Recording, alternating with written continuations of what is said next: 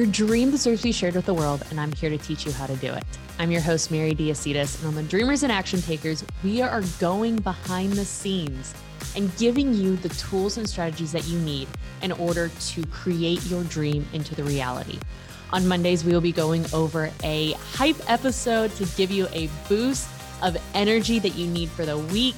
And on Wednesdays, you're going to be hearing from another dreamer who actually took action on that big thing that they wanted to put out into the world. I'm so excited that you're here. I'm honored that you are taking time to invest in yourself, and I cannot wait to hear the results that you get from this.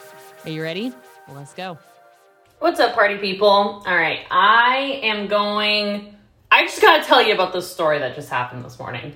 Because when I saw it, and it wasn't something that's like never happened before, but it hit me in a new way and it irritated me at first. I'm just gonna be real with you, okay? I told y'all I would be real.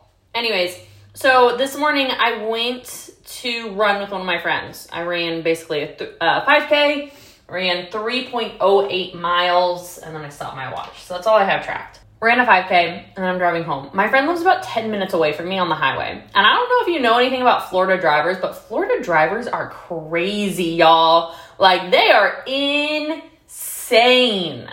All right? Which, whatever, it is what it is. And um, so we're driving home. Normally, I drive like 80 on the highway because that's what everybody else drives. And you know, you got to go with the, the flow of traffic, and that's average. So I'm driving home, takes me about 10 minutes. I look down, and it's been 22 minutes that I'm sitting in the car. I'm like, what the frick is taking so long? Like, I got places to be, I got calls this morning. Like, come on. And so I finally get to why the um, traffic is stopped. And y'all heard of rubbernecking before? Basically, people were rubbernecking, but instead of it just being on the other side of the highway, it was on the feeder road, a little bit like around the corner. So people were really rubbernecking, trying to see what was going on. And all of a sudden, it hit me of so many times in business, in just the world, in social media, we look at what everybody else is doing and we f- refuse to create our own reality. Like, hello, how many times have we looked at what other people are creating online, yet not been creating anything for ourselves? How many times have we wanted to just copy what somebody else did because we have this belief that for some reason we think it's going to be better than whatever we can create, when the reality is what we create is the best thing that you can create because it's you. It is real to you and it is what your audience wants to see. So, I don't know who needs to hear this today, but not only just stay in your own lane, but carve your own path.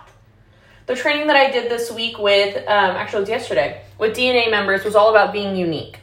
So, it was about being unique um, online and what it looks like. And what we covered was how if you just consume social media, you will not build a business on it. But if you produce on social media, that is when you can build a business and a lifestyle around it because that's what that's what you need to do to be successful basically.